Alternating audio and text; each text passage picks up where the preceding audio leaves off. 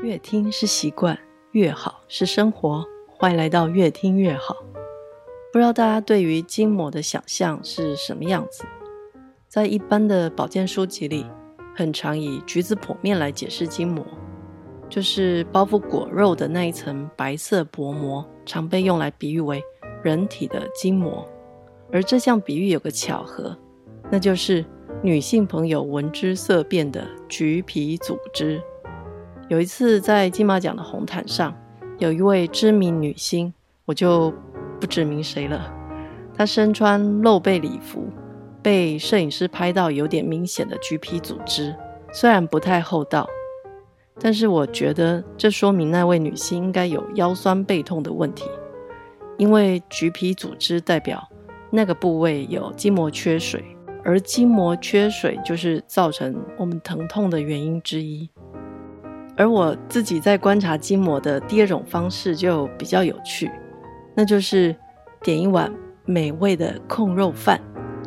必须是连皮带肉，有层层脂肪与瘦肉的 Q 弹控肉、啊、讲到这里就觉得好像在入口之前，先观察肌肉上层与脂肪之间的那一层白色的部分，也是白色的，由上而下，由外而内，外面的部分就是我们在刮痧的时候会出现一点一点红砂的筋膜纠结，而深的部分应该就是大部分中医小针刀在刮除粘黏的那个部分。嗯，先暂时放下橘子跟空肉饭，我们来聊聊今天的主题，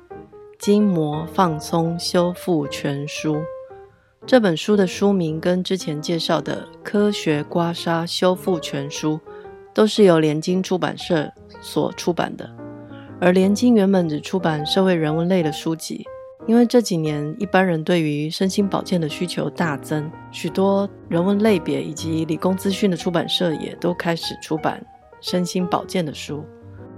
而筋膜保健更是这一类书籍里面最常被引用的标题，因为大家发现也许筋膜才是真正造成酸痛的主因。而市面上有许多关于舒缓酸痛的书籍，都会给予读者无穷的希望，希望都能够快速解决身体的不舒服，最好能够马上见效。但也许是因为作者有心理治疗师背景的关系，这本书强调我们在舒缓的过程一定要缓慢。接下来就让我们一起想象着橘子跟控肉饭来放松筋膜吧。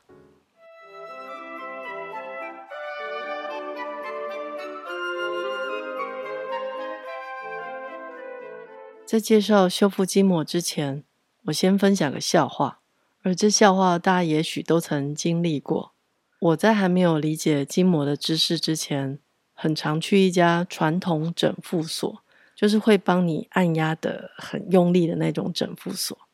我也推荐朋友去。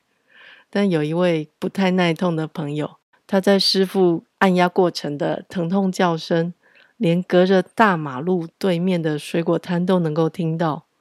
而我当时认为这是要把身体纠结的部位松开，所以才会那么痛。甚至师傅也开玩笑说，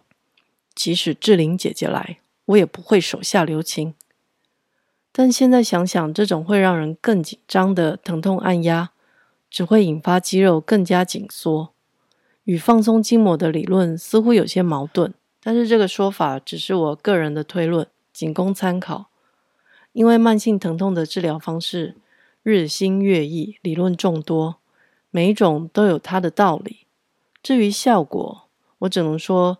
每个人有每个人的缘分，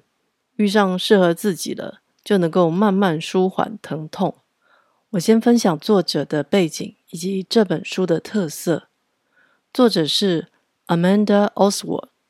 她是一位英国知名的肌筋膜放松治疗师，她本身也具有认知催眠治疗的背景。她通常是以身心合一的方式来治疗慢性疼痛，很多说法都已经证实筋膜也具有储存身体本能与情绪的记忆，那就是所谓的神经觉。大家最熟悉的例子应该就是兰登教授，当他搭完电梯冷汗直流的那一幕，女主角苏菲公主在她的头部轻柔的按摩，舒缓她的症状。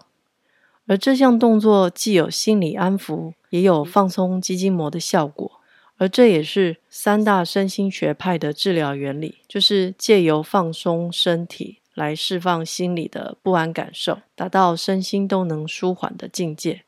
这本书的封面有一行介绍是与其他筋膜书籍最大的不同，我简单念一下：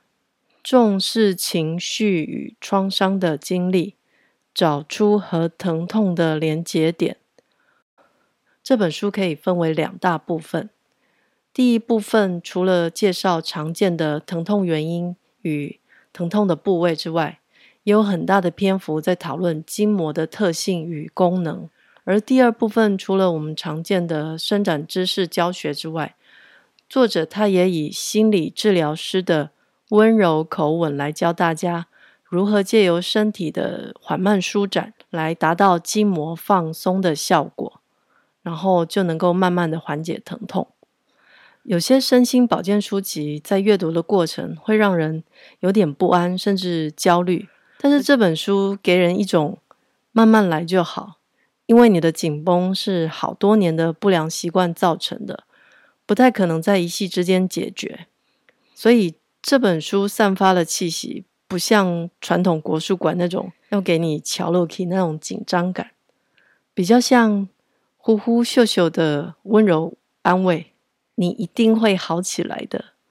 这是书中很常见的信心喊话。虽然书中也有提到一些常见的运动伤害或者是其他的伤害，但是用词都不会太强烈，所以我在阅读的过程肩颈还蛮放松的。除了你一定会好起来的信心喊话之外，书中也有很大的篇幅在解释慢性疼痛的形成原因，就是筋膜缺水。而这也是我推荐这本书给大家的原因，因为只有知道自己慢性疼痛的发生原因，才能够专心的然后去解决它，